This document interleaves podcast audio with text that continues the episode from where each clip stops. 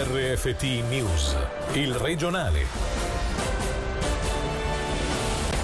Prosegue la campagna di vaccinazione in Ticino da lunedì tocca al personale sanitario la categoria degli over 65 oltre le più rosee aspettative. Forza un posto di blocco e provoca un incidente, risultato due feriti gravi, è successo oggi a Balerna. Dopo un assaggio di primavera in Ticino è tornato il freddo con possibili ripercussioni anche sulle vigne. Tra poco le prospettive con il direttore di Ticino Wine. Buonasera dalla redazione di Radio Ticino. La campagna di vaccinazioni nel nostro cantone procede spedita e da lunedì si apre a tutto il personale sanitario. Intanto l'adesione degli over 65 è ottima. Fare previsioni per l'apertura della campagna a tutti non è ancora possibile, ma ci sono buone prospettive. Con il farmacista cantonale Giovan Maria Zanini abbiamo fatto il punto della situazione. Dipende da quanto vaccino ci arriverà. Eh, noi abbiamo delle indicazioni che arrivano a maggio con il vaccino di Pfizer che stiamo ricevendo in modo costante ma i quantitativi sono tutto sommato abbastanza modesti, mentre per Moderna che è il vaccino che dovremo ricevere in un modo molto molto molto più grande eh, noi non abbiamo ancora dei dati di fornitura oltre eh, dieci giorni. Diciamo così che se quello che viene comunicato in questi giorni da parte della Confederazione sarà seguito dai fatti, eh, il mese di maggio eh, può essere un mese importante. Come sta andando la vaccinazione tra gli over 65, una categoria immagino molto grande, ci sono tante adesioni?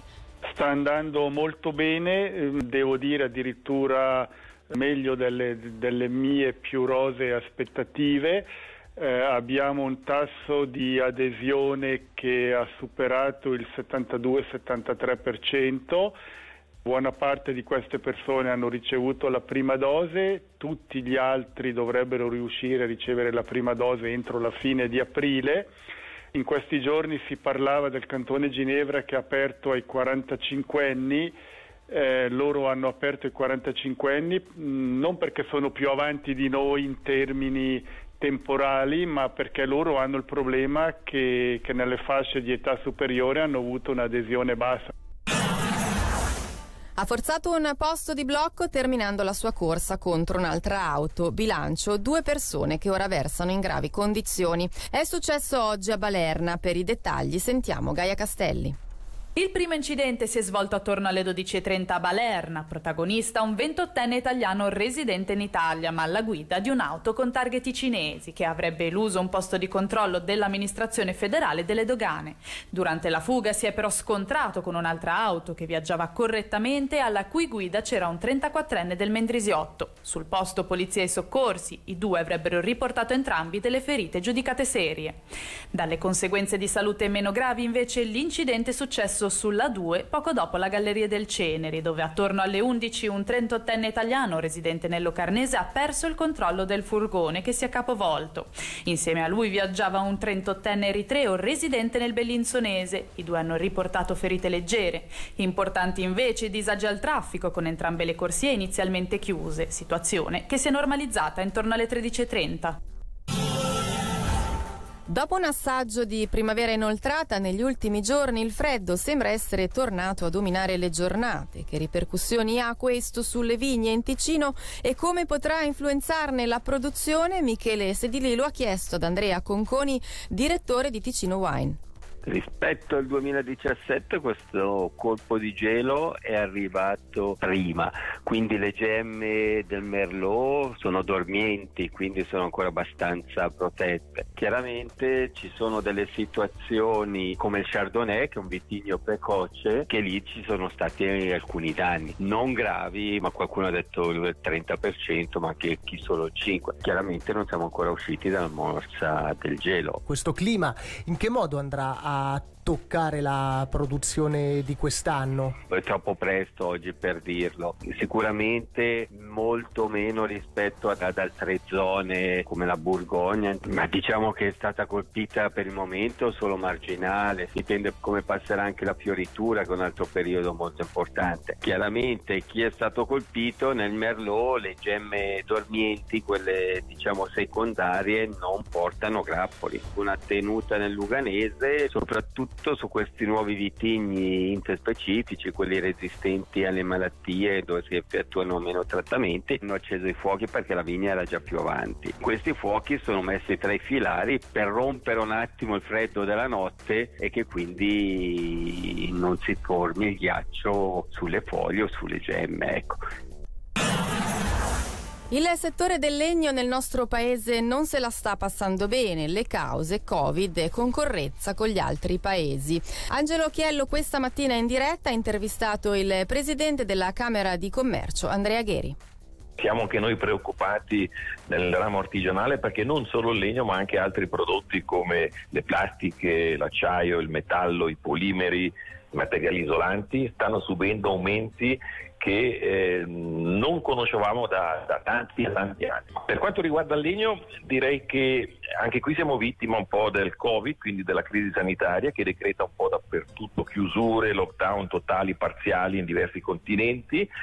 Eh, a parte la Cina e qualche paese asiatico e eh, gli Stati Uniti che stanno uscendo alla grande da questa situazione. Stanno comprando tutto loro quindi? Beh, purtroppo sì, eh, però bisogna pur dire che comunque sempre a seguito del Covid, eh, le aziende forestali hanno ridotto il taglio del legname globalmente, ritenuto che ci fosse sicuramente una minor domanda rispetto per esempio al 2019, ciò che però è avvenuto solo parzialmente. Il 2020 ha registrato solo un lieve calo di domanda del legno e questo ha generato chiaramente uno squilibrio tra domanda e offerta.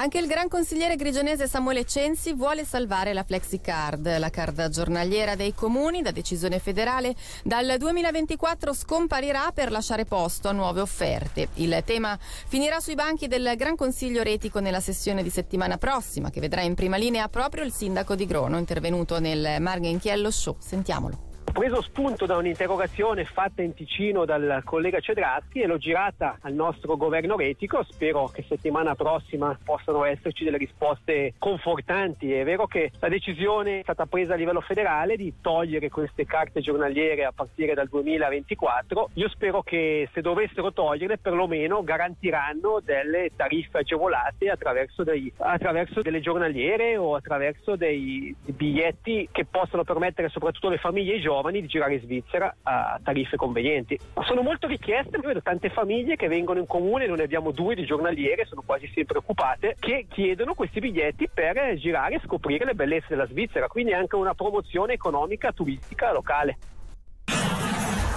L'adolescenza è già di per sé un momento delicato e il Covid ne amplifica le fragilità, il clima di insicurezza, di difficoltà nel fare progetti e la confusione all'ordine del giorno amplificano il vissuto e la preoccupazione per il futuro del mondo giovanile. La conferenza cantonale dei genitori ha quindi organizzato una conferenza online sul tema. Sentiamo un estratto dell'intervista alla psichiatra e psicoterapeuta Sara Fumagalli che ci parla dei segnali di disagio da non perdere di vista.